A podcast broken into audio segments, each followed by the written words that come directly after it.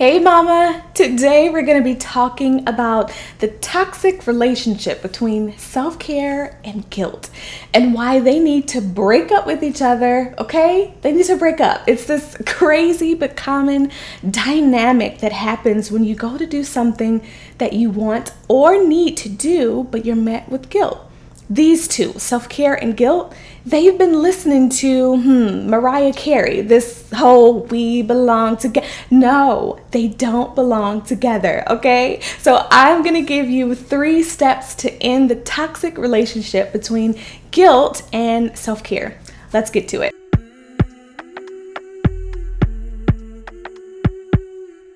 Welcome back to my channel or podcast, however you choose to absorb and listen to information. I'm glad to have you here with me today. I am your host, Chastity, mom, therapist, and coach, helping you be good at being you. It is my life's mission to see moms everywhere reclaim their identity and fully love the authentic version of themselves. One of the biggest ways I do this is through my online community called Momfully You Academy also known as Maya. You know, I believe that one of the biggest ways that you can show up for yourself, not get lost in motherhood, or truly live life that aligns with what you want, is being able to take care of yourself.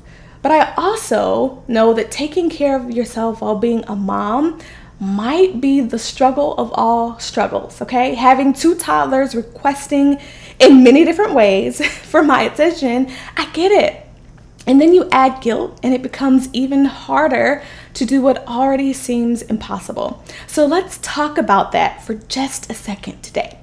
So I know I don't have to ask you this. I know you get it, but I just want to make sure we're on the same page. I just want to, you know, make sure we're eye to eye, you know, make sure we, we get it together, you know? So have you ever finally got the opportunity to do a little bit of self care?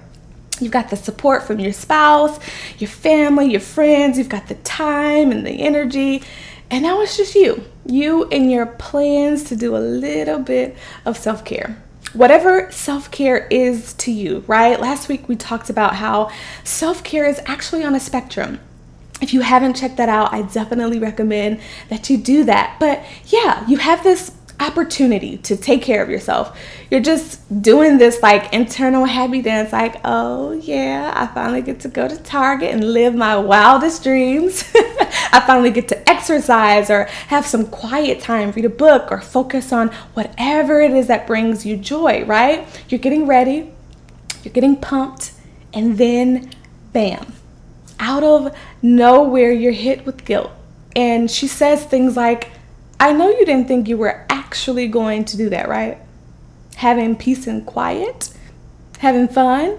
What kind of mother would choose doing something that she enjoys over spending time with her kids? Are you saying that your kids aren't fun enough?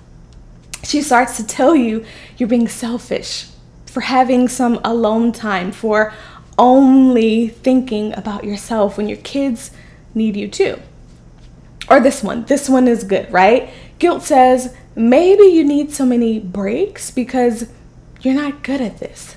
She says, Oh, I get it. Yep, you can't hold it all together like the other moms. Yeah, because they don't do all of this complaining about how much time and self care they need to take care of themselves. Got it. You're the issue. Been there? I've heard those things before. I've heard guilt try to whisper those things to me. I've heard it from my clients, from my online community. So if you've heard it, you're not the only one. Guilt, this feeling that you've done something wrong, can be the thing that blocks you from taking care of your wants and your needs. Those whispers that turn into loud screams whenever you go to do something for yourself, right? When it comes to self care, guilt might actually be rooted in some unhelpful thoughts or beliefs that you have about what it means to take care of yourself, especially since becoming a mom. Because I don't know about you, but I never questioned whether I was wrong for doing something that I needed or wanted to do before having kids.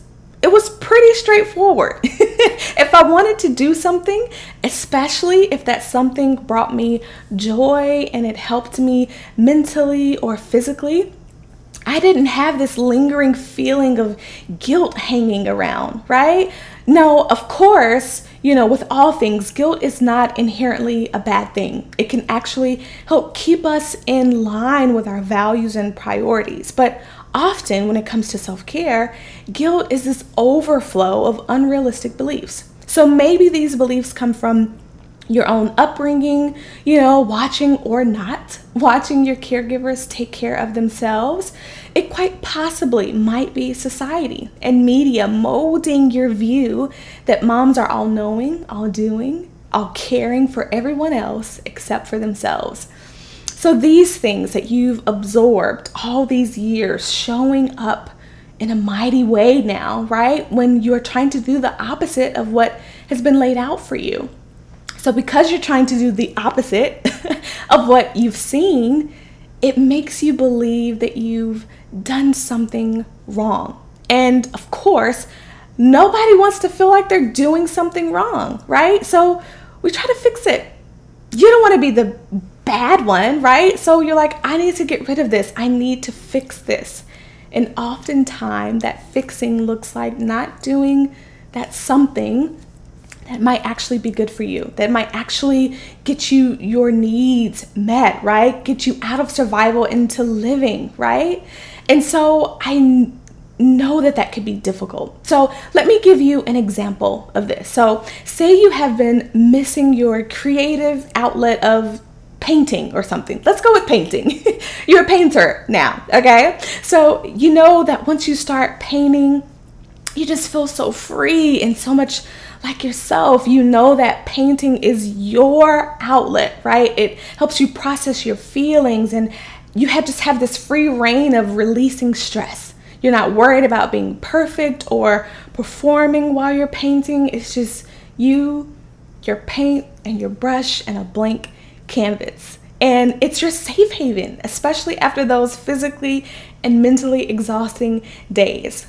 You know those days, right? when everything that could go sideways in your day it does right it starts with one of the kids waking up at 4.30 in the morning and it ends with no one really wanting to eat the dinner mm-hmm yeah those days you get it but you know as this fabulous painter that you are now you you know that your paint and your brush and your blank canvas is, is waiting for you right you think about it and you start to build up in your gut to ask your spouse for some time alone tomorrow so that you can go and paint, right? But guilt steps in. Do you know how much time that's going to take you? The kids are going to miss you. It's supposed to be family day. And aren't you going to miss your kids? What what are you against spending time with your family now? Hmm. So you don't do it. You don't paint or whatever it is, right? Even though you know painting is exactly what you know you need to do. You know you need an outlet, a way to take care of yourself and replenish, but guilt, guilt is loud and she said you shouldn't do it because it'll make you look bad. So you don't do it. You see? Do you see it? Okay, this toxic relationship between guilt and self care does it again. They start doing this weird thing where they leave you feeling discouraged, confused, and wrong for doing something so good. So, now how in the world do you move past the paralyzing accusations from guilt that you're being selfish or wrong for wanting to take care of yourself? How do you not let this get to you? How do you keep or how do you break, right, this relationship between guilt and self care? Well, Here's how I think you can do this. Here are my three steps to ending the toxic relationship between guilt and self care. Number one, recognize that just because guilt is showing up, it doesn't mean you're actually doing something wrong. Remember that guilt can be attached to some unhealthy and unrealistic expectations, and the key here is unhealthy and unrealistic in the example that I used earlier about painting and having that kind of creative space and outlet to process and release stress, what's wrong with that? Right? What's wrong with painting? What's wrong with a good set of acrylic paint and a blank canvas? What's wrong with having time to do something you enjoy, something you need? Nothing. Nothing at all, right? I think oftentimes we can get stuck on feeling guilt and attaching that to truth, but it doesn't have to be true. It could just be an invitation to revisit some old conditioning from society or family, right? But you know what? You can decline the invitation. You can say, guilt, no thank you. I know I'm not doing anything wrong by taking care of myself. I'm actually doing a lot of things right. By taking care of my needs and loving on myself, I'm setting myself up to love on my kids and my spouse even better. I'm making sure my well doesn't run dry. And there's everything right about that, right? Everything. So recognize that although the feeling of guilt is showing up, it doesn't mean that it's true or even worth you entertaining. All right. So, number two, reconnect to your why. Truly, why is it important for you to take care of yourself? If nothing else, it's because you're worth taking care of too. Your wants and needs deserve a spot in your life, and meeting them does not make you selfish, it makes you human. Your why could also be because you're setting a new generational tone of what it means to mom. You're giving your children a new definition of what it looks like to not do it all for everyone while leaving yourself behind. You're setting a new standard, right? You're also giving yourself attention and refusing to give in to the notion that you have to turn down the volume of your needs in order to listen to everyone else's. No, okay? You matter, mama. And showing yourself that you matter starts with listening and honoring your needs. And that actually leads me to the final step, which is step number three respond to your needs even if guilt is still there. Because let's be real, it takes some time and effort and practice ongoing practice to rewire our brains to not give into unhealthy and unrealistic beliefs. The one thing that I tell like all of my mamas in Maya is we have to keep at this thing, right? We have to constantly practice and grow our brain muscle to think in new patterns.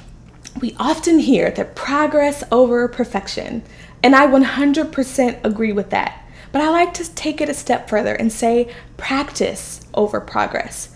Because sometimes we won't see change the first, second, or tenth time that we do something. Sometimes it will feel like we're learning, our learning isn't working. But maybe true learning is practicing, stabilizing one idea, practicing more and more, and then one day you'll start to see the progress.